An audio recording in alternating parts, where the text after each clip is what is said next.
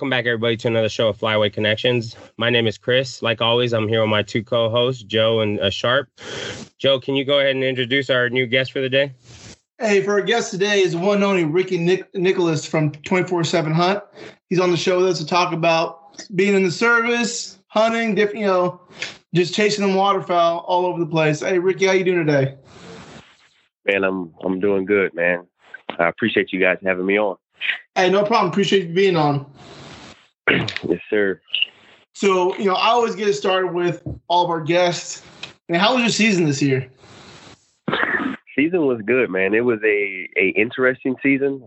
We hunted in a lot of new conditions, new environments, new water levels, uh, drought conditions. Just a year of learning, man. But overall, it was good. We had some early success, got slow in the middle, and then some late season success. But overall, real good year, man. Learned a lot. Yeah, it seemed like because you hunt over in the um the basin a lot, right? Man, to be honest, I hadn't made a single hunt in the basin. Oh, really? Not a single hunt. Hey, and, I, and if y'all want to start nasty rumors, if y'all think those greenheads, oh man, basin, we can say it. oh man, we can say it, but I don't, I don't, I think the cages out here know better, man. Yeah. yeah. Yeah, we uh yeah, yeah down here because we hunt in um the southwest Louisiana area around the Hackberry and um and uh Lacassine area a lot. And then uh, we'll hunt a little bit out out here in uh Catahoula and yeah, yeah, we ain't yeah, I mean the only uh, we, we we call them um, Lake Charles mallards, but the only greenheads we're getting is them spoonbills. okay. Yeah, that's funny, dude. Lake Charles. So for the world, they don't know what Lake Charles mallards are. I mean, they're gonna have to come to Lake Charles. We'll leave it yeah. Yeah.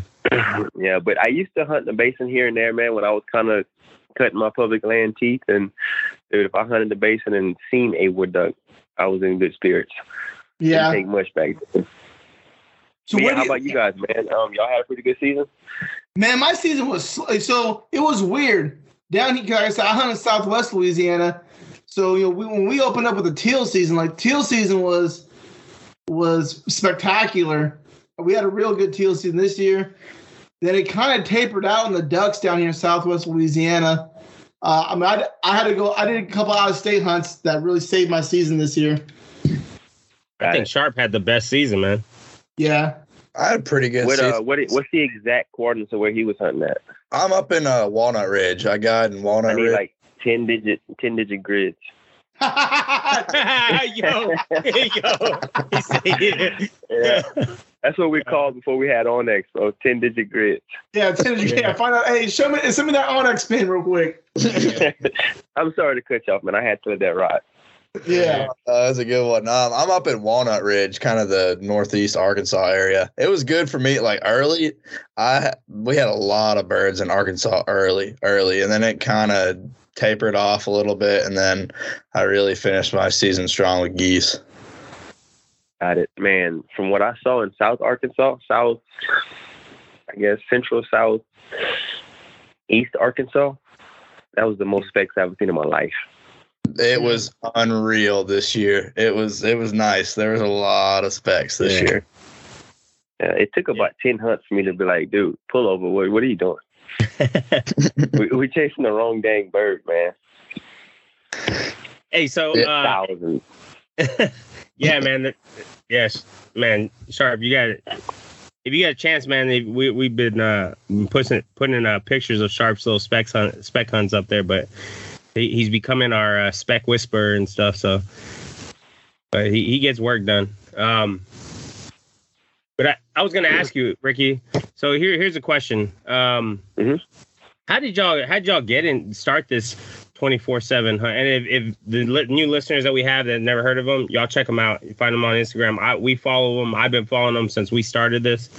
Um, but how, how did that go about? How did it start? Just a couple buddies just out there uh, grinding it out and like, hey man, let me record this, put this on a on a video or something. Well, there's a little a little bit more to it, man. Um, so I grew up hunting with my dad. We used to do a lot of deer hunting in North Louisiana. Um, I would only see my dad, you know, certain times throughout the year. Him and my mom separated at a fairly young age, and I would, you know, that would be my go-to. So hunting with my dad during the holidays was always a real big thing. It was one I get to see him spend time with him, and then two it was it was hunting. Mm-hmm. And uh, I realized that he dealt with a lot of things in in the outdoors. So I started this organization called Blood Deep Outdoors in 2014, and the goal of Blood Deep Outdoors was to kind of do a youth sportsman preservation type effort. I felt like there was something to save everything from the grasshopper to the elk to the duck to the coot to everything, but there was not much youth outdoor uh, things out there. So I started an organization with Blood Deep Outdoors called Pass the Torch. And I used to always hear my dad talk about what he wanted to do, how he wanted to hunt mallards in the timber and all those other things. And my imagination's so good. When he told me about it, like I felt like I was there in my mind. I wanted to do it myself. So when I started Blood Deep Outdoors, you know, being in the military and getting bounced around a little bit for training schools, I went to uh, Camp Robinson in Arkansas, which was the professional education center or something like that. And I looked up Daryl Moore, who was a hard charger. He was hunting 60 day seasons. So when I hit him up on the internet, I'm like, hey, you don't know me, I don't know you. I want to make a hunt in Arkansas. He was like, man, come on. You know, and at the time, Daryl was just a, a, a grindy, gritty college student. And we met at a Sonic and we went hunting. Um, I went back to that school with geese and mallards in my the trunk of my car, man. Mm, That's how I ended up hunting with Daryl. and being that Arkansas closed one week after Louisiana, I would close out my duck season with an Arkansas trip with Daryl. And then as Instagram started to take off a little bit more, he started to post a little more. I'm like, man, that boy's on the birds. And at the time, I wasn't a mallard purist. I just wanted ducks. And that slowly started to change, slowly started to change. Well, a few years later, Daryl started River Bottom Outdoors, and they would Mhm. move hats and just kind of, you know, show share with the world how they do it. And and I'd support River Bottom Outdoors, and I think it was somewhere around 2018, maybe 2017. He's like, man, you got to meet this guy Renard Moody. He's out of Macon, Georgia. He loves to Mhm. hunt. Well, I looked up Renard on Instagram, and you know, he was wearing Gucci and all of that. I'm like, man, who is this dude? You know, so I was like, I don't know if we're gonna, I don't know if we're gonna mesh. Oh, yeah. So we linked up at a hotel in Arkansas, and man, he was down to earth, legit. He wasn't wearing a single bit of Gucci. He did have on some foreign Sitka, which was new to me at the time. And we went on a couple hunts together, and it was just a cool hunt, man. It was a a low tension hunt. It was fun. It was just a different experience than what I was used to. And every year we just started to make a few hunts more and more after that. And then it felt like I brought my audience of Blood Deep to the gang, and then Darrell brought his audience of River Bottom, and then Renard locked in with 24 7 Hunt um, and just started making videos. And I guess the way the music kind of came into it was he did not want to feel like he had to not be himself to enjoy the outdoors. Yeah. And I could relate to it because I always felt like I had to wear cowboy boots to be taken serious at an outdoor expo. You know, guys wouldn't teach me how to blow a call or nothing like that. Yeah. So his whole energy coming in was, man, I this is what I listen to in my truck. This is what the other guys listen to in their truck. They pretend like they don't. I just I like this music over my duck hunting. Let's roll with it. And then uh and that's when he started making duck music because of royalties with YouTube and everything. So it's like, man, I'm gonna just make my own music. That way Yeah. we don't have to worry about, you know, any legal things with Lil Baby or any of those other guys. So that's how Yeah. duck music was created. And it just started to elevate from there, man. It the chemistry was right, the timing was right. You know, Daryl had a, a job with uh, a lot of vacation. Renard had a job with a lot of vacation. I used every ounce of military leave that I had. Yeah. And we just hunt like crazy and, and got a camera guy and rolled with it, man. So That's timing, crazy, bro. Man. Timing and, Yeah. yeah. Yeah. That that's crazy, man. Cause like you think about it too, is like and I, I never thought about it either. Like I grew up in Texas, I get it. Uh, this is where I do most of my hunts up here in Texas. I mean, I got Mhm. cowboy boots, don't get me wrong. But uh, you know what I'm saying? It it's the different walks of life, you know. Uh uh Sharp, he's from Georgia, I'm from Texas. Uh uh Joe's from California and he walks around with a bow tie. But he, uh, he he hunts with us all. He hunts with us all the time. You ever seen Carlton? That's what he looks like. But it's Yeah. crazy. But that's what I'm saying. It's like, but that's what I'm saying. It's like but I'm just joking. But anyways, but that's what I'm saying. You can meet anybody in the, in the walks of life, but as long as everybody understands the grind, and that's that's what yeah. I fell in love with water uh, waterfowl hunting. Because, I mean, me man, growing up in Texas, it was I, I mean, I did other hunting. I, I wasn't I didn't really do waterfowl hunting. It was big game hunting, or you know, I did some squirrel hunting here and there, but it it wasn't. I mean, but once I got into waterfowl hunting, you you figure out like you know you working as a team, and you can kind of you can kind of relate with being in the military. Um, you know, it's that cor- cor- cor- I can't even talk, man. Joe, help me out. Yeah, that camaraderie. That camaraderie. Camaraderie. Yeah, there you go. I can't even talk right now. I was uh, I was about to sound like Pedro. Welcome to Jack in the Box. Can I take over? You know what I'm saying? But but like, that's what I'm saying, man. But that's what I'm saying is like it, it that's what blew my mind. And we could, I mean, we're all different walks of life, but we all go the same grind. And I mean, man, I commend you and you guys doing it. No yeah. And you guys like, and yeah, you guys getting it, getting it done your way. You're not getting it done other other people's way. You know what I'm saying? Yeah, so that that's why I have like the greatest respect for all of our sponsors because they took a chance on us when the industry was like, y'all aren't welcome here. Period. Yeah, that's and crazy. And they took a chance on us, we pushed like hell because like man, somebody believe in us. Let's get it. And yeah. we started to grow from there. Yeah, yeah and you guys, have, you guys have legit spot. I mean, you have Yeti, yeah. RNT. I mean, Apex. So I mean, you know, people can't take credit away from that because I mean, you guys only mess with the number one people in the industry. Man, they they mess with us, man, as much as we mess yeah. with them, and I'm grateful for them, man. Like they genuinely look at us as men. Period. Yeah, so, uh, yeah. I, I think the day it's all no it's all, all no nothing. You know, one of my mentors, man, Craig Francis, the best advice he ever gave me was Rick, never change. Period. Who you are is who you are. Never change. Someone gonna love it. Someone gonna hate it. It, it costs too much, and it, it's too heavy to carry the load of being somebody that you're not. So yeah wherever you are, whatever makes you happy, be that, do that. And man, it was it was freeing. You know, because when I went to the grand opening at Sitka, my mom asked me, she said, "Well, what you gonna wear?" I'm like, "She's these Jordans," you know. She's like, "What?" She knew about the old days. Yeah. She knew about the old days, and I, I was like, "Ma, I'm gonna wear them." And I showed her my outfit. I had on a, a Sitka button down, some jeans, a Sitka belt buckle, and some I think there was some tins or something like that. And I showed up to the event and I got complimented at the grand opening. I was like, okay. And I guess some of the Sitka guys have history with Nike. So like they great open minded guys. And the yeah. very next night I showed up in cowboy boots because I wanted to, not because I felt like I had to. And that second night, the Sitka guy showed up with Jordans. I'm like, man, plot twist. crazy. Everybody gets to be themselves, hunt ducks, and you know, in the military, there's always this this comfort in and I'm gonna back up just a little bit further. When I used to go to camps, I used to get some weird treatment. If I would pull up to a camp and there was a military sign, a military flag, whatever, I knew it was all good. It would be no drama because my military boys, we come together at basic training. We come together on deployment, yes. on, on different things, and common yeah. goal, see green, whatever the case may be. So that vibe was what was missing for me in the hunting industry. So it just all of that just changed everything. And so now I feel in the hunting industry the way I feel in the military. Before it didn't yeah. match, but now yeah, I mean it, it, that's a great thing you bring that up, man. Like like for like for me, I just retired in October, and um, Chris retired in about the August before that.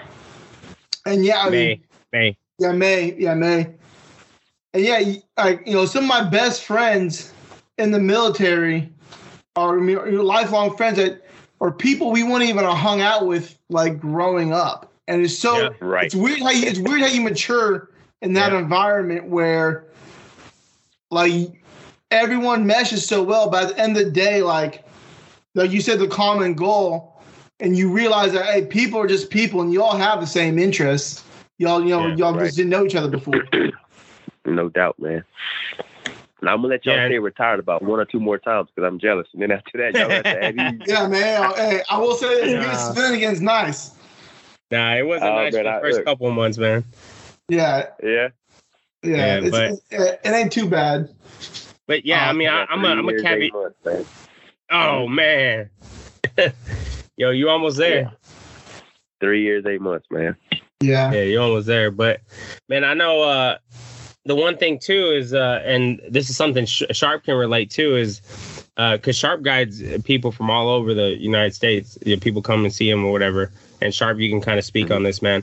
But it the that that connection with other people because y'all are, are all about one grind and getting you know whether it be a greenhead whether it be sharp and trying to get specs or pintail whatever it may be um y'all ha- all have that same interest. And I, i've been to a couple duck camps joe's taking me. And uh, uh, just so just so you know joe's actually the one that got me into waterfowl hunting. I used to make fun of waterfowlers but just because like when I was a kid, I'm like, I'm not gonna blow on something.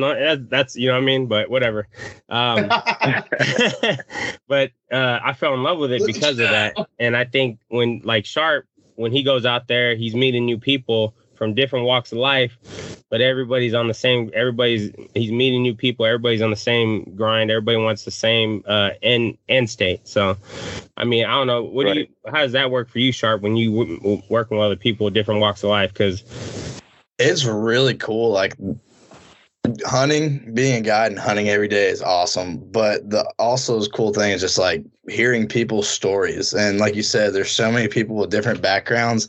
And even though they're from different parts of the country and do different things, like waterfowl brings us together. and when you're in the blind, you're not always like talking about waterfowl stuff. You know, you start talking about their family or talking about where they're from, and like you learn way more things. And like it's it's just it's a cool thing to do. Like you create, like you said, you create a bond with someone that you'd probably never speak to in your life. Right. Yeah, man. And I, here, here's one yeah, here, here's one thing I will say though, just kind of lighten up the mood. Um, one thing I think me, Sharp, and Ricky can agree to is that uh, the best football is in the South. So, oh my god, so I like the Southern team anyway, guy. Uh, hey, yeah, saying. you like the Colts. Yeah, you I'm talking college football. All right, all right. You y'all know the story, all right? But I'm just saying, man, best football players come out of the South. I'm just saying. And you're a Colts fan, guy. Man, yeah, I'm a Texas A&M fan. We gotta, we gotta start a petition to push the season back, man. I, I hunt so hard, I always miss the daggone season. I catch the Super yeah, Bowl. Yeah, hey, that's no joke. So we're talking about that, man. So Louisiana this year opened up the same time as Missouri did. Okay. So like, bro, the birds aren't even down here when we're opening up already. That's crazy. Yeah, definitely. We had two splits this year in Louisiana for the very first time. Yeah, yeah, because I hunted. I said I hunted. Yeah, and the what was it? And the zones. Like if you mm-hmm. look at the zones, no New Orleans is in the West Zone this year. Right. No coastal. Yeah, no coastal. yeah, they, all they did was they they took the coastal and threw it with the West Zone, which is kind of weird. The Atchafalaya Delta a lot, but man, chasing mallards was just different, dude. It, so military boys, you think about PTSD, you think about deployment, you think about adrenaline. The first time I got in the gator tail and idled out of the marina, the launch area, I felt the same feeling of being a gunner on top of Humvee, and I was like, "Well, I feel alive right now." That wind hits your face, you got your squad with you. You about to yeah. tear up some redfish or birds, whatever the case may be, and yeah, it, just, it brought back that feeling of feeling awesome again, having uh, adrenaline, feeling like Spider Man, where you can stick to the wall again. Yeah, like this is it. and going to those new places, man. You know, not even knowing where the ramp is, aside from what looks like one on onX. Yeah, that adrenaline, that challenge, it does it, man. It it soothes the PTSD soul, man. It's it's so good. You feel free yeah. in a while again. We we kind of uh, adopted a word on that, like me and Joe and, and Sharp, the whole waterfowl therapy, because I mean, man, you get out there and you kind of it's therapy on a, on its own. You know, it's you. I ain't got to pay. Th- or I mean, I didn't have to pay the military. had to pay for my my counseling sessions, but you know what I mean. You ain't got to pay uh, a therapist or whatever to tell you what's wrong with you. I mean, you yeah, you are paying for it. Benelli's ain't cheap. Waders ain't cheap. yeah, you're right. Yeah. That's funny, man. Hey, we got we got wives and girlfriends listening to this. Come on now, it is cheap. yeah, my, yeah, my, wife don't, my, my, wife don't like Joe.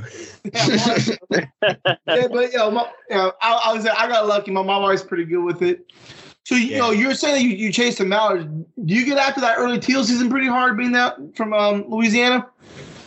I do, man. I, I, pretty much dedicate that to my little boys. Um, this year, I got a rice field lease I felt like it was safe. I felt like it'd be a spot for us to not worry about birds, have a blast, just hang out.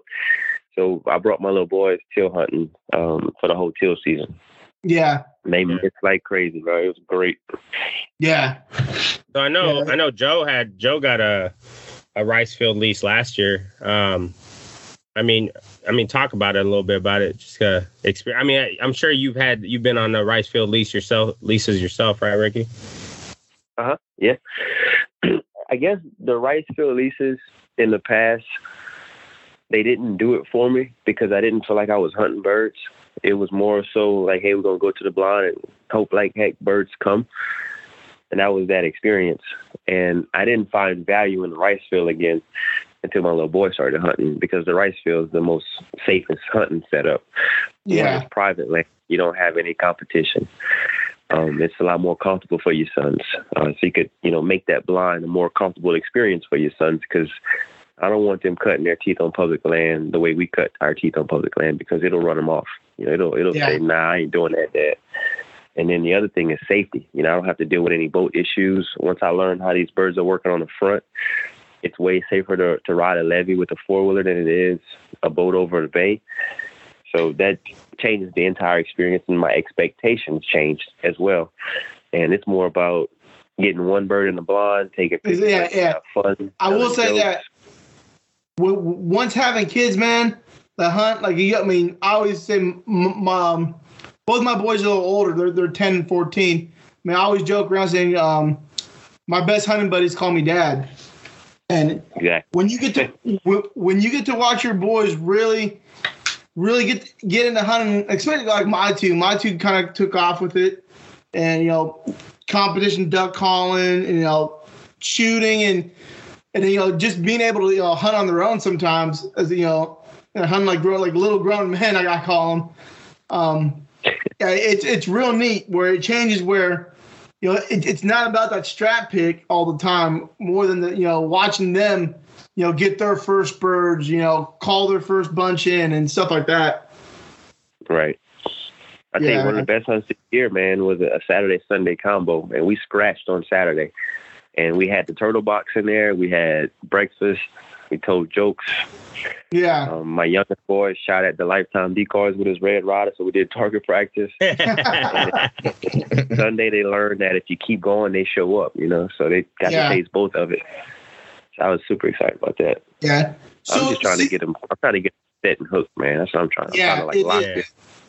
Yeah. So seeing that you get to jump around a lot and hunt in different states, what like, you know, this was the first year I hunted up in Nebraska. and I took my boys up, and man, like I've never been. I was kind of like you. I didn't grow up a a, a greenhead purist until you get that green. The, the, until you get the mallards in the corn and the flooded corn, then, then it's different. You know. But what is your favorite place to hunt outside Louisiana? Man, that's such a difficult question. I've enjoyed every place equally, hmm but I've hunted enough. I've hunted those places enough times to have multiple experiences. You know, I like Arkansas when the river's up versus when the river's down. When the river's down, everybody's doing foot races, strategizing, Hunger Games just for Oxbow, and Yeah. a lot of a lot of pressure on the on the man. So whenever the river's up, then I like to hunt blowdowns. I can leave the the the house real late, the camp real late. I can get to a spot. Blowdowns aren't named, especially if they're new. Y'all, do y'all are y'all familiar with that lingo? Where y'all hunt at? A blowdown. I'm not. No, Yeah, not explain the viewers what a blowdown is. Okay, so a blowdown, unlike a hole, a hole is something that's been cleared out for a while, like one tree fell and possibly removed, or you know something like that, or either you know back in the day when a lot of that stuff was legal, guys would go and make holes, and they they're named now. They're popular holes, Tiffany holes, all kind of the holes you hear on the internet. Um, and then there's holes that you can find on onX. But a blowdown is when that tornado rips through Arkansas and it snaps a few trees down. Nobody knows that that hole's there, or, or not as many people know that that hole is there. So to get out there early season and find the blowdown, something that's not visible on onX yet, something that's not visible on the map yet, it's just one tree fell over that creates a hole in the canopy just large enough for mallard to come slide through there. So those type of locations, a lot of guys, you don't have a hundred guys running to that one hole. You might just have one guy trying to get to that spot, but most cases nobody's there when I show up. And it's a comfortable hunt. You got less guys around you. Nobody's shooting you swing birds. It's a better experience. Oklahoma Yeah, was man. a different experience. Um, Huh. You know, that lake hunting, that river hunting was night and day different than what I was used to. I didn't really like it in the beginning, but Oklahoma's cool.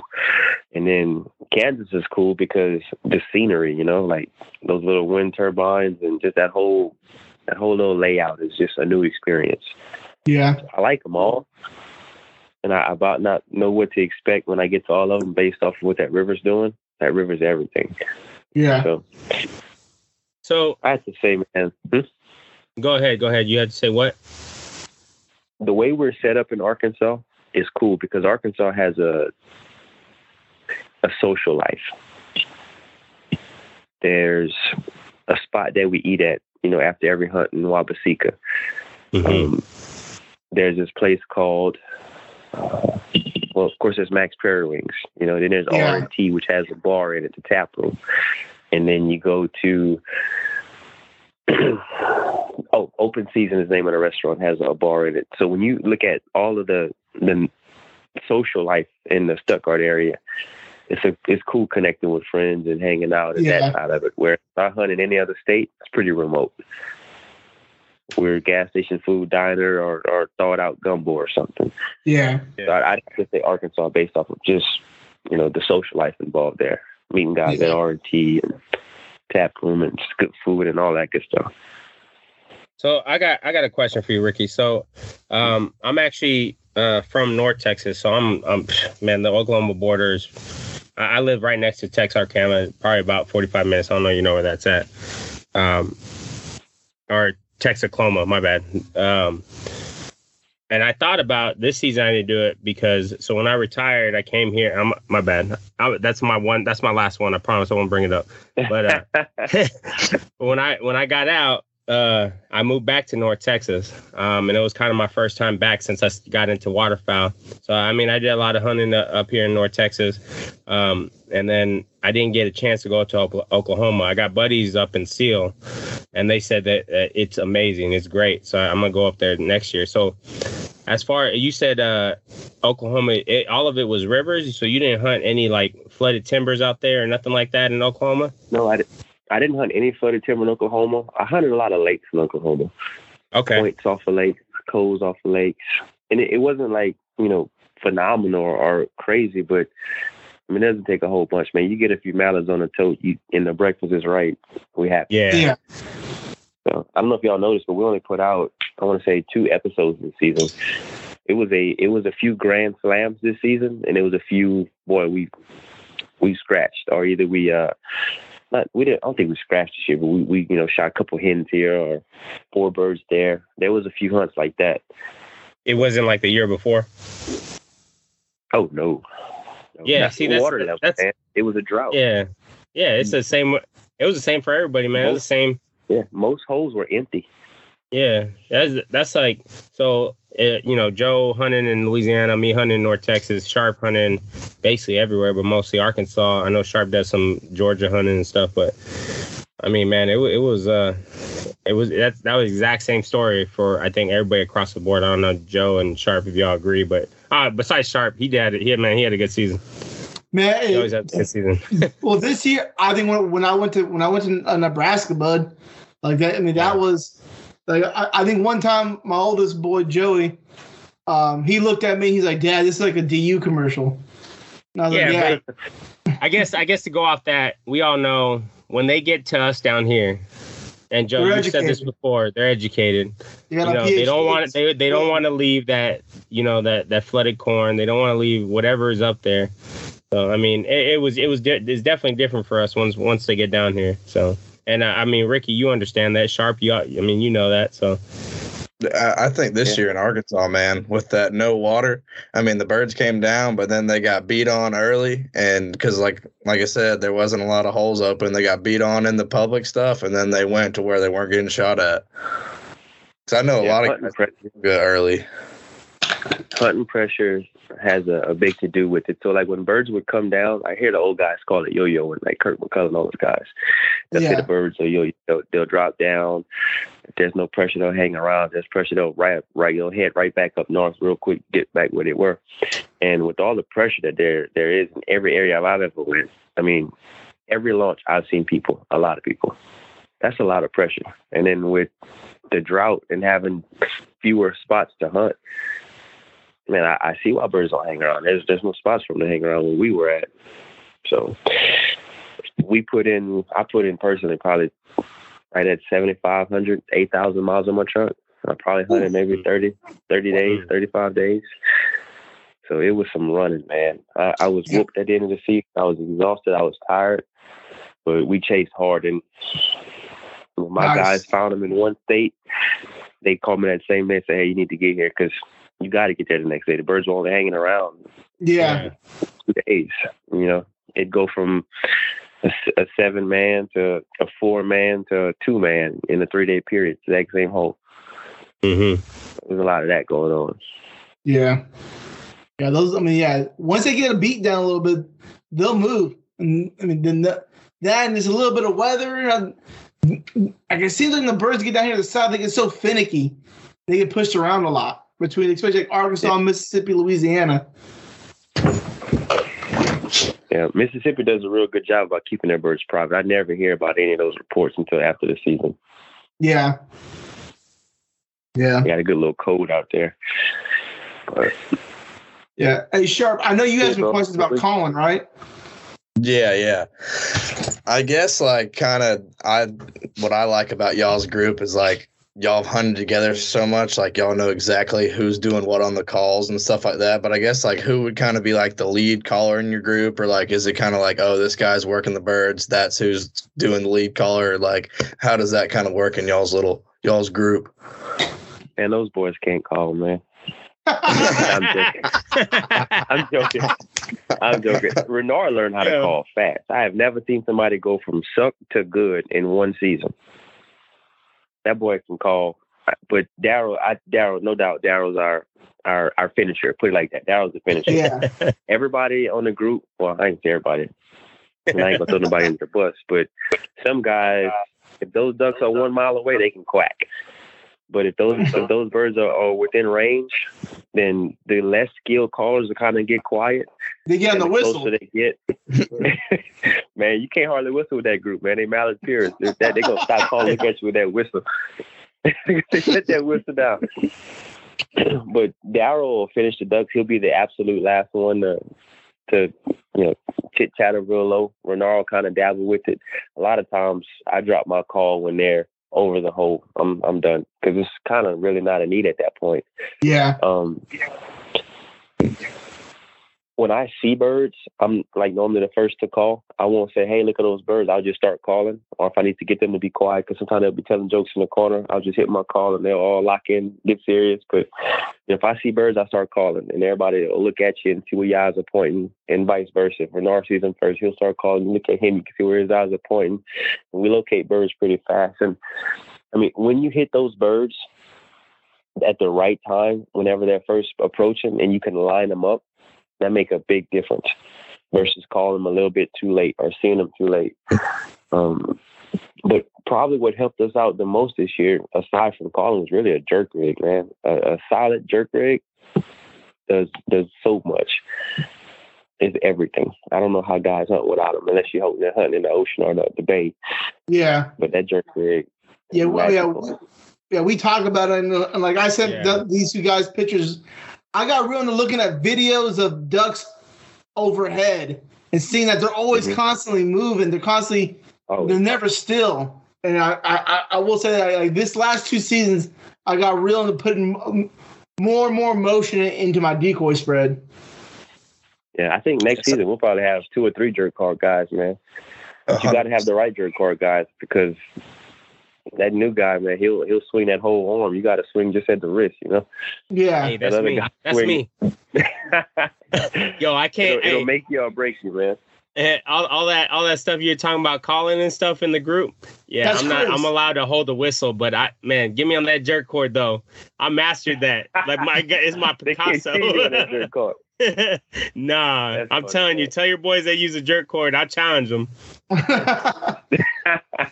hey, that'll get you on the hunt right there, bro. Yeah, tell, Like I tell them where, when, it comes to when it comes to calling, everybody has a good rhythm.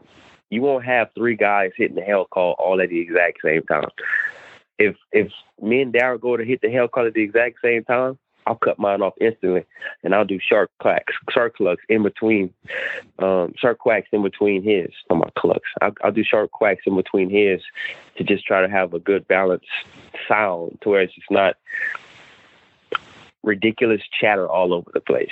yeah. So if he got a, a certain length of cadence, I'll, I'll move mine around, or Renard move his around, and it just the flow is just good, man. And a lot of times we don't hunt within ten foot of each other, so to have more callers spread around, it keeps those ducks from being focused on one little area. Keeps Yeah. kind so spread out. it being that timber, you always hear the old timber hunters calling about throw throwing the sound around in, in the timber. Yes. Yeah. for sure. And knowing when to call helped us out a lot as well because some guys will call when the bird's looking and that bird will hear it and pinpoint. You know, I, old folks always say you hunt on what you call on the on the tips something like that. Yeah. When that the- bird is going any form of a way, he's getting it. Or if he's far out, we'll line him up. But you're not gonna have the head drop straight down on me because I called because he's right above me. Unless Yeah. I was looking at one group of birds and I didn't see a group behind me. That'll Yeah. happen from time to time. But Mhm. yeah, that that calling, that jerk ring combo, and people simply keeping their face down makes all the difference in the world. Yeah. And then sometimes calling, man, at the end of this season and uh, Arkansas WMA, you you calling was useless. Jerk rig was Yeah. the only way to go. Jerk rig was the only way to go. So knowing when not to call is huge. Yeah.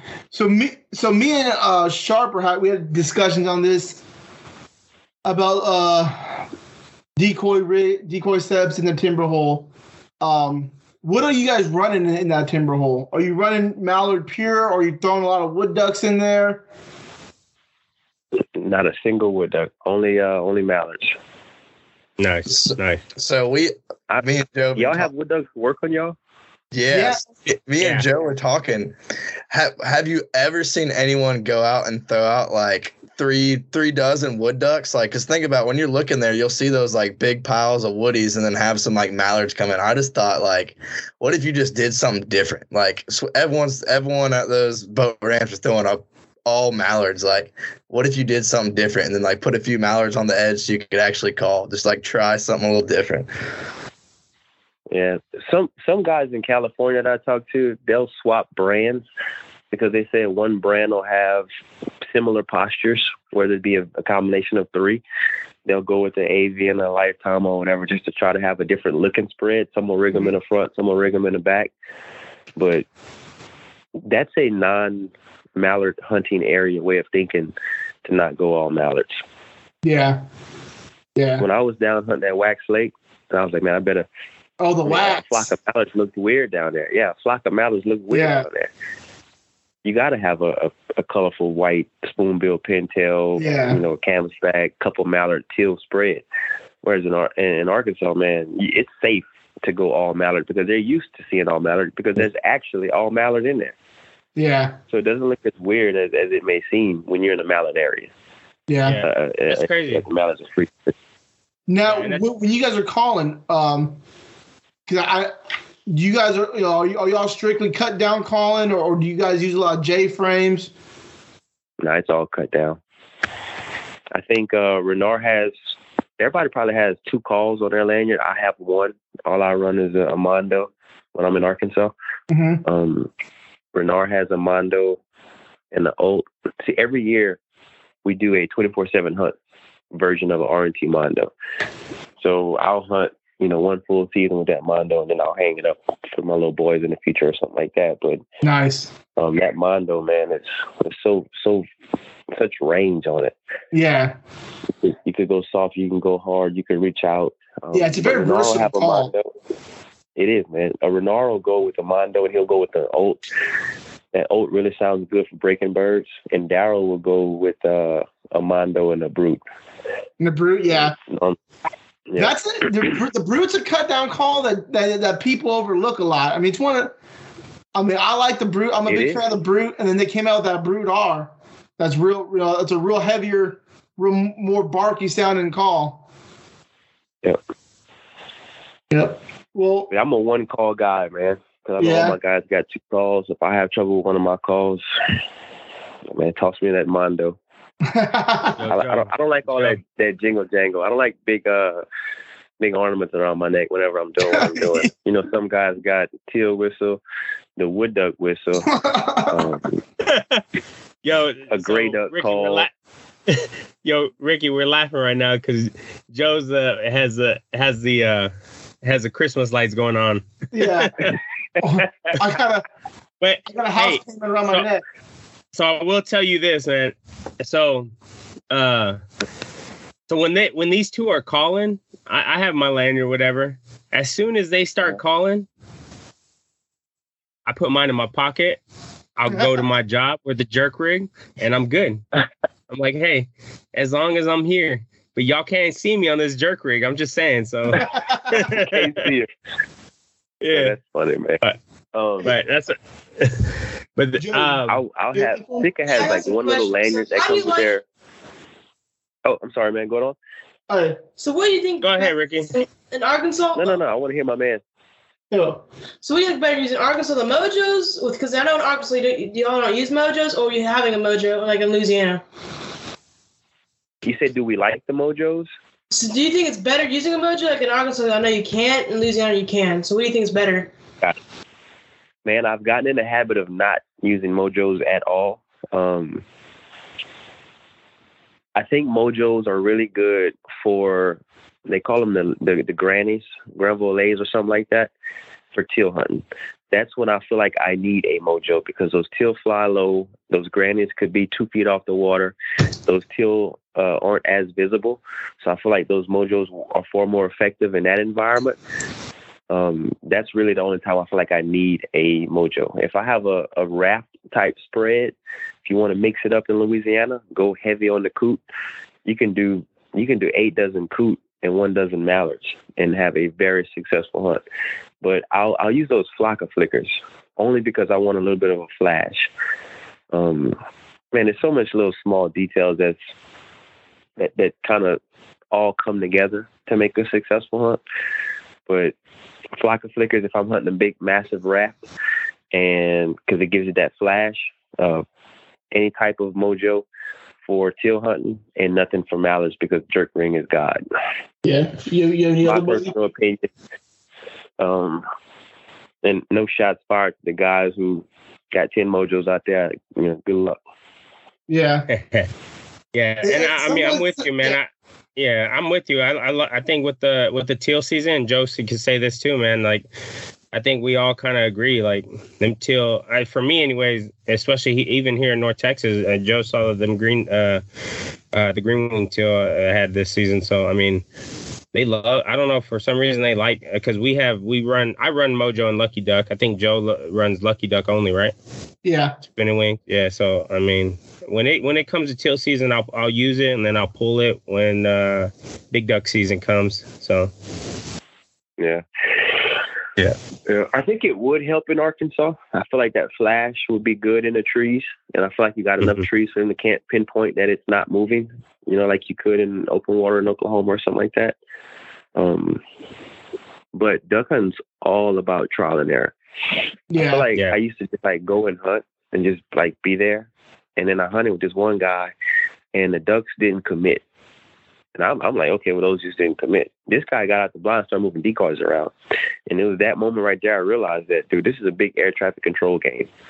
Those Yeah. birds really work based off of how these decoys are lined up. If your concealment is good to go, if, if you know for a fact you, you're concealed and you have no flaring going on whatsoever, they just didn't work with the wind just right. Get out there and move them decoys around quick. You know, so to answer my guy's question, man, throw that mojo out there. You know, if those birds are like that acting funny, you got to go through your steps. Were you 100% concealed? That's why I like to do a lot of hunts by myself because I learn more about myself. I know that I don't look at the birds when I shouldn't look at the birds. So I know if that bird didn't finish, he definitely wasn't flared. He definitely didn't see me because you know where I was positioned, I had no other guys that you know I could I could cancel that out. So then I knew that okay, well it's not concealment, maybe it's decoy. So I'd adjust my decoys and try to get the ducks the ducks to swing either closer, further, funneled, or in a different line. And then if that isn't it, then I'm like, okay, it's no motion. So I start adding motion. So I'm able to learn at a, at a faster rate of what they're doing and why they're not doing what I need them to do. And we went from having three or four flocks, and then you hear somebody say, "Man, that's it. We got to move the decoys." You move the decoys, and they do it just right. So there's no golden rules. There's no silver bullets other than concealment and scout. Everything else is trial and error, man. Yeah. And keep going. Is there any certain Yeah. brand? Are you guys making your own uh, jerk cords, or, or is there any brand of jerk cords that you guys like to go to? A little bit of both. Um, the last two years, we ran Lifetime Decoys as jerk rig. It's pretty cool. It has a, a really good anchor. Um, for everybody out there, you don't need the biggest, the baddest, the most expensive, man. Um, the very first year, I used a fishing cork as my handle, and I wrapped the string around it. That way, it wouldn't sink. And I had regular string with a bungee and anchor system. It was far more important to have motion than it was to have motion by a certain company. Yeah. So as long as you want to find that sweet spot of minimal movement with your wrist and maximum movement whenever you let it go, and those ducks go crazy. That's that's what you're looking for. And if you got to do a lot of arm swinging to get a little bit of motion, then you got to you got to toss that thing. But Lifetime has a bungee style setup, which allows for a lot of movement. So when it's really, really, really crunch time, I'll pull all the slack out of that uh, that bungee cord lifetime. And then when the ducks come and it's like game day, I'll just release my hand. I won't even move my wrist. And When I release my hand, those ducks will kind of chase a little bit. And then whenever the birds pass me, then I'll hurry up and grab it and give them a couple crazy shanks, and then I'll drop it again. So I'm telling you, man, the more you hunt, you, you guys are really good at going and get water. You're really good at a lot of things that you do every day. That's because you do it a lot. The more you hunt, the more you're gonna fine tune that process. No different in the army. The more you go on rucks, the tighter that pack gonna look. Yeah. You get down, you're getting it right. You, you're figuring it out, figuring out what's working and, and what's not working, and things like that.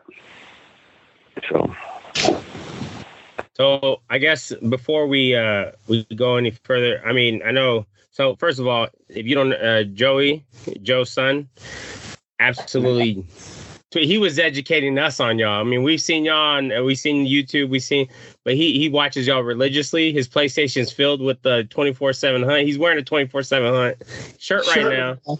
Like, I, I mean, man, and he's educating us you know i mean and we i mean we, we've seen y'all we every, if you if you're legit and i'm gonna say this if you are a legit waterfowl you've at least heard of, of uh 24 7 and all all what they do you've seen their videos but um i guess I, I what i was going at is joey do you have any other questions before you start uh What was your favorite episode you've done? 24 7 hunt. Favorite episode? Man, those things He are said- mayhem, bro. It, it's so much that go into them. Because our guy, Jason, Jason Logan, or Jay Logan, uh, Jason Webb, Vita Media, he's the audio guy, the light guy. This guy sleeps in the hole. He's the real deal. But I think my favorite episode was probably episode one of this year. Last year, we felt like our audio wasn't too, too, too good. So this year, Jason got the audio super tight, and we rented a, a, a spot in one of these little states for the opener. And the interviews were way cleaner. Um, when you know you're going to kill ducks and you film an episode and you know you're going to kill ducks, there's way more camera rolling. By the end of the season, everybody's so exhausted from the half hunts to where the camera isn't rolling all the time. So I'd have to say the first hunt of this season was probably my favorite. Um, it was fun. Everybody cut up. Those boys were having a lot of fun driving those boats, getting hung up on sandbars. So just a lot of lot, lot in a lot of scouting included. I feel like that was the realest, honest, um, truest episode right there. Yeah, that was a good episode. all- all- Yeah, we, is that, we- that the one where they got the boat stuck or whatever Yeah, the Yeah. sandbars. yeah yeah i, I, I saw that one Yeah, where they were That was the duck, drip. they cooked the duck in the hole and That was a different one. No, Oh, was it? That was yeah, the one called the cook, No, cookie guy. he, he he he tried to hop it right or something like that. Uh, No, he got stuck in it because they're going. The river was low. Oh, okay. Yeah, the river was low, and at night you can't tell where it's four inches or where it's two foot. So, like on the side Yeah. of the river, it's two foot, but sometimes it's dead end because of like fallen trees and whatnot. So you got to cross Yeah. over, and if you miss that crossover by ten foot, you high and dry, man. Yeah. Yeah. So who is the best boat driver in, in the group? At the at the end of this season, and I feel bad saying it because he's not here to defend himself, but I'm no doubt the best driver on the team. the the reason that I gave Renard credit is because he knew that river better than me. And he's a little more full sin than I am. I'm a little more cautious. And you can't be cautious on that river. Like you gotta send it. You can't half send it. So either you're gonna send it and be fully stuck or you're gonna half sin and not make it even though you were on course. Yeah. But once I learned that river as much as he learned that river, you can't you can't replace experience, man. I, I've had a gator tail since 2010. You can't you can't compete with that. Like that's a lot of Yeah. experience. That's, you can't replace hours, man. You can't have a new Humvee driver show up. He's been driving Yeah. for one year. Come on, man, get out of here. So I I know I mean, I know. let, little- let's be real. How many times have we had that though? You know what I'm saying? Like, Man. let's be real. So driving But- these surface drive, you don't just turn the stick. It's also Yeah. about knowing when to trim down for a turn, knowing when to trim out coming out of a turn, um, navigating the GPS. I mean that that's as as serious as having the right glove. I started wearing uh, black rubber gloves this year because it was so cold and wet that those fingers can't slide on onX real good. And then if Yeah. you don't have on the glove, your fingers are ice numb. You can't even operate it, and you got to be able to zoom in, zoom out. Because if Mhm. your boat, if your GPS isn't updating as fast as that boat is, so you got to find the first, the right altitude of that GPS to make sure that it's updating real time. A whole bunch of little factors, man. He's legit. Yeah. He's a great driver. Daryl's legit. He's a great driver. I, I just got way more hours than those boys. yeah. Now, Yeah, the reason I I'm- got to give Daryl credit, Daryl Yeah. don't navigate. He go where he think he should. So I'm I'm impressed with how far he can go without using the GPS. I got to get him to get to use that GPS though, man. You see, onX is so legit that I can run a track, save it, and I can text it to him. He can Yeah. take that text message, save it, and he'll have the exact same track on his phone. It's just sometimes he don't do it. Daryl pretty running gun. You know, he already, he already about to scout. You know, he already thinking about other things. But get Yeah, to man, man. That's what I do. I've been running them I- since 2010. Yeah, I gotta get at you. I mean, I, I just got it. I bought it. So this is another reason my wife didn't like Joe because I, I just bought a brand new War Eagle last year and then bought all this stuff for the, this uh, last season. So, uh, so I mean, I'm not the You on the greatest. Uh, I'm embarrassed to even say right now, man. But this this season, I'm, I'm gonna get me a. I'm gonna either get me a Gator Tail or the Pro Drive. But right now, I'm running uh oh, the um the Surface Drive Mercury. But it was it was kind of a, a last minute thing. So when I got the boat, uh, I got it in the whole pandemic had happened, uh, where I got at the dealer. Uh, the guy he was he was working great with me or whatever. He was he was helping me out. Um, he was also a veteran or whatever, and uh, he's like, "Yeah, I'll hook you up." Uh, but we're we're running low on motors, so it didn't have a motor. Um, I mean, it's brand new War Eagle. Got, I mean, it has the gun case, has everything on it, and I, it was kind of a last minute thing for me because I also I'm also a big fisherman too. So I was like, Is you it know, a I just- Gladiator? no, it's a War Eagle. What model? Uh, the LVD six thirty seven, I think, or something like that. Okay. Okay. I think Oregon Yeah, yeah, yeah. like Gladiator. I'm thinking. Oh yeah, they do. That's a matter of fact, it's the exact same what the Gladiator is. Except they made the and Joe, I think you you you know this. They made that Gladiator for uh, what's the dude that that uh on the grind or whatever. What's his name? Oh, um, dang, he Bill. Works with he works with Sheen now or whatever, or they left Sheen or something like that, or they left uh Keith what's his name? Yeah, yeah, yeah. He Got did. So they they got like a whole deal, whatever, going on with that. And the Gladiator, it's just like it's it's the same it's the same boat. It just has like all this bells and whistles and whatever. You know what I'm saying? So You know, hey, never be bashful to tell somebody what you got, man, because duck hunting can be so expensive. oh yeah. I yeah, always tell people I started the game out with absolute bare minimum. I had game winner decoys because I needed a full spread more than I needed a good spread. I'm just I saying. I slowly saw them game upgrade. winner, uh, them game winner uh, wood ducks uh, academy. They're pretty nice, man. Yeah, they they said what was it? The, Oh, the um, what they put on? They put that they would the game winners. We were talking about that. Yeah, About they're pretty one- nice. Yeah, they they went to a U a UV decoy now. The Yeah. UV foam. The only problem with a cheap decoy is like it doesn't last. It depends. On, it all depends on how much you hunt. You know, Yeah. I would throw a game for the decoy out in my rice field and leave it there all year because it, I don't need it to survive a boat ride. I Yeah. don't need it to survive. You know, 100 repacks in the duffel Yeah. bag. What I know or is- a parking lot. With those cheaper decoys, the keels start to crack and break. Yeah. That's usually the person that goes. Yeah, but they serve their purpose because they're for the guy who's getting ready to get into waterfowl hunting and can't afford to do a thirty thousand dollar first year bill. Yeah.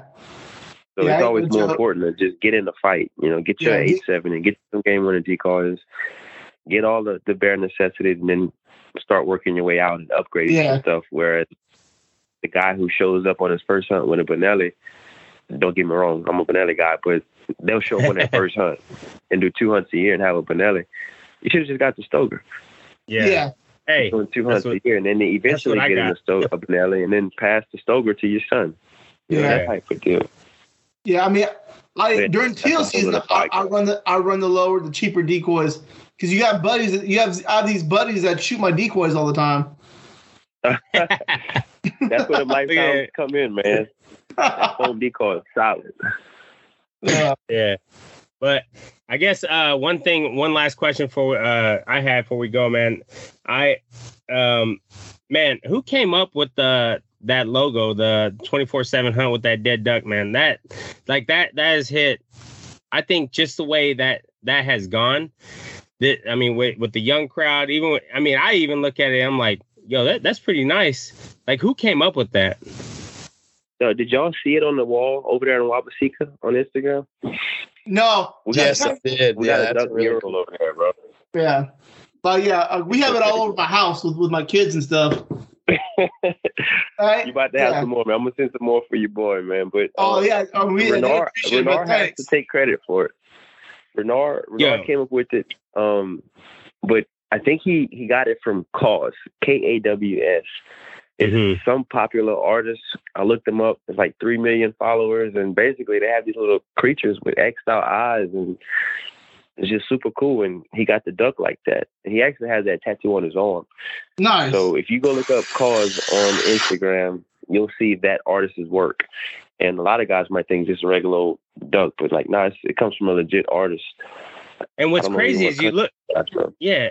Wh- What's crazy is you look at it. I am going to cut you off, man. But what's crazy is you Mhm. look at it. And it's like how something that simple can look that good. Because like I looked at it, I was like, man, these these guys are selling like numbers. Like Joey's uh, Joe's kids, they got them all over his house.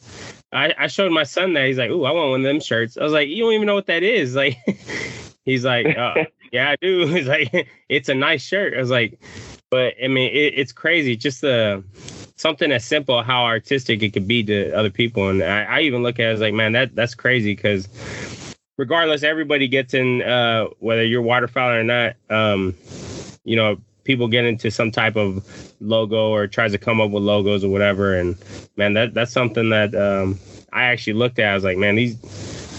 I need to talk to the man who made that. He needs to make our logo next. Yeah, it, it's a KAWS concept. Renard is really into fashion. He's in the he's into that whole. He's into a lot of different things, man. He he really did bring a fresh perspective, a fresh everything, and it just it was non traditional, man, and it, it just worked. And right now we live in a time where being yourself is cool. You know, yeah. Yeah. High school, being yourself wasn't cool. You had to wear what was in style. You had to do what was in style. You had to fall in that little theme, or that you were an outsider. Right Yeah, now, you had- a, you know, yeah. military recruiting, I get to see what's going on out there. Mm-hmm. Anything is in style if you wear it with confidence. And 24 7 shows up with whatever they feel is great and they wear it with confidence, and it comes from several different backgrounds brought together. So it's just it's just fun, man. It really is fun, and the way it's bringing people together, the way it's changing things for a lot of people, the way it's uh, you know it's making hard conversations come up. And I feel like anytime there has to be big change, there has to be hard conversations. There may come a day where we're long gone and forgotten, but the work from it, the mark from it, the growth and evolution from it, it's going to change things. That took place in the NBA. That took place with Jackie Robinson in baseball. That took place with Yeah. heck Colin Powell, and everybody before him in the military. Yeah. There Yeah. has to be hard conversations because before the outdoor industry was a safe place for for bad things. It's no longer a safe place for bad things and old views. Like it's it's a place where now you can't openly say out of line things. It's not accepted Yeah. anymore. So Yeah. And I'm big on uh, that, and that's that's going to change my son's life. You know, he don't have to worry about weird looks like I had to deal with. He don't have to worry about guys leaving the camp because he shows up no more or any of that mess. Yeah. That's history.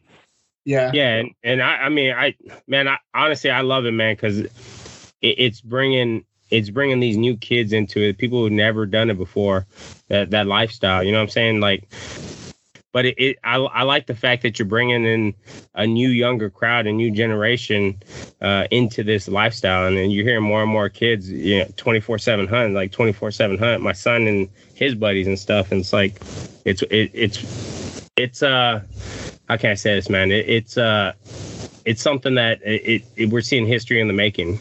You know what I'm saying? Yeah no doubt, man. Right. It's guys like your son, it's guys that that love that we receive. It gets us through all of the nasty stuff that we deal with because we deal Yeah. with nasty stuff weekly. And I'll bet, what man. motivates us, to, what, what makes us push through is little pockets of guys that that'll send that random text message saying, "Hey, you inspire me. Hey, you do this. Hey, you do that. Thank you, thank you, thank you." And like, "I I can go two more weeks of this. I can go two more weeks. Of this. There's always somebody having something to say." Yeah. Now, I want to leave everybody with this. Whether you are for social media and ambassadors and public land and posting strap it, whatever people's views are about public land hunting, whatever they are, if ours don't align with yours, great. Conservation's going to win in the end. We're bringing new hunters to it. New hunters, is, I mean, hunting's a fading thing, whether you see it or not, or Yeah. you believe it or not. But conservation's going to win. More people that care about the duck is going to be better for the duck. Oh, yeah, I mean, think about just the duck stamps. More people we get buying duck stamps for ninety with a ninety-eight cents per to every dollar goes towards back to conservation. Just in duck stamps, it's going to bring millions of millions of dollars back to the conservation. Yeah, I didn't Yeah. realize that percent that high, man. That's awesome. Yeah, Yeah, it's crazy. Yeah, so Um, Conservation will did- win, bro. Yeah. I did a go ahead. project- I did a project for school in in Arkansas. One like I think every day during the sixty day duck season, the waterfowlers bring in like a million dollars of revenue to the uh, to the state. So you got to think about how much that you know goes back into conservation and stuff too. Hey, that's that's the third podcast we're gonna talk about, man. Is out of state lovers. Y'all got to Yeah. treat me better, man, in these other states, because you got to realize from an economy level, like waterfowl is just what you say. Waterfowlers bring in, especially from that East Coast, they bring in dollars. Oh yeah, They Uh, support freaking Arkansas. yeah. It's A lot funny of those say guys that feel about like the East we- Coast dudes, man. Like the Georgia yeah. boys come over here. Yeah, all I the mean- time. Yeah, so that Carolina, Georgia area, that is the um, they're crazy about ducks, and the best duck destination is going to be in Venice, Louisiana, and Arkansas, and that's the closest truck drive for them. So that's why you get a lot of those Carolina boys, Georgia boys, down in Venice and uh, in Arkansas. That's crazy, man. So It I guess before before we and, and we got to get man that that's that's definitely another conversation. yeah, that, You know, I'm gonna that's our I'm, next gonna- podcast we have. that's our next podcast, and man, you know what? You're gonna you're gonna host the whole that whole podcast with us. but but uh Joe, did you have anything before we go, man? No, man, we appreciate you know coming on the show. Appreciate your service. Well, but before you, I, I want to see if Sharp had anything. too. oh no, no, I mean that's all from me. I mean we just Sharp, appreciate you it. got anything, man? I'm good, man. Thank you. Uh, thank you for coming on and keep being innovative, man. What y'all are doing is great. It's it's awesome to Yeah. see. All right, go ahead, Thank Joe. you I for didn't the mean to cut Thank you off, for the open mind. Thank Yeah. you for the. Yeah, I mean, I gotta say, hey man, I appreciate you know just with everything you guys do, and you know, especially in a world like now with it, it is now, man. Um, with your all's music, it's you know, it's stuff that we we can let our kids listen to, and like kids like mine, where sometimes duck hunting isn't as cool or whatever, you know, it brings you know, you guys are bringing a positive light to the. Um, I mean, just for these young kids to you know to stay in at duck hunting when you know you know, you know, it's not always, you know, the people always view it as a cool thing to do nowadays, and with you know being outdoors. But I mean, you know, it, you know, it's cool to hear you know the kids play the music, wear you know wearing the shirts and all that, and you know giving a positive light to um, the waterfowl community and just being outdoors. Man, all gratitude, dude. All gratitude. Yeah. I'm, I'm, I appreciate the love and support, and I appreciate your son and his friends, and just seeing them for seeing us for our passion, seeing us for for how crazy we are about ducks, man. It's everything to me. It's everything to my family, my son, my guys. means the world, man. Yeah, Yeah, man. I again, I mean, I'm not gonna. I mean, they kind of they kind of hit it on the uh, nail on the head, but man, I really appreciate you coming on the show, man. The the talk was amazing. Um, I will say that uh, Joe was saying that uh, he he mentioned how duck hunting, I guess, was cool back in the day, but I was that guy that was making fun of y'all. So um, because I was a big I was a big game hunter, and I said I wasn't gonna blow on stuff because that's for you know what I mean. But anyways, I'm not gonna make it that type Yeah. of show. But hey, um, hey man, I, I really appreciate it. I uh, I thank you again. If we could have you guys on again, ha- have the whole crew on, that'd be that'd be amazing. And then tell your boys, whoever wants to challenge me at that jerk rig, I'm here. My my forearms are, are ready. I'm just saying, my forearms are ready. Yes, indeed. but yeah, um, man. but uh, like always, uh, like like always, I want to thank Violent Honor Outdoors for what they do for our service members, veterans, and first responders. Um, thank everybody who's uh, been with us on this ride, and uh, we're we're still going. So, um, if y'all want to hit up twenty four seven Outdoors and uh, and Ricky, Ricky, do you before I, I go ahead and end this, where where can they see you on the Instagram and Facebook and stuff? How can they hit you up? My Instagram handle is Ricky underscore eight underscore, and Mhm. the group page is twenty four dot seven hunt, and that's where we at, man. All season Yeah. long, all year long. And if y'all haven't checked them out, y'all got to check them out. The guys are hilarious. I mean, they're all about just having fun. They're, they're regular, they're re- the regular stand-up dudes, just like all of us. So, uh, check them out on their YouTube and Instagram.